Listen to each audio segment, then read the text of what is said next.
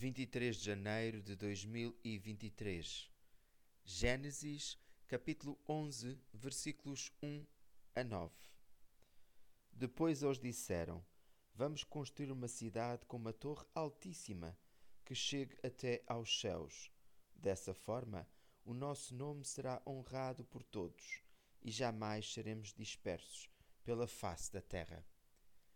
A ambição e o orgulho humano levam os povos a quererem construir uma torre que chegasse aos céus. Curioso que o texto diz: Construamos para nós. Versículo 4. Havia um objetivo pessoal, a glória humana. Esqueceram a glória de Deus. A Babel, que significa confusão, continua até hoje.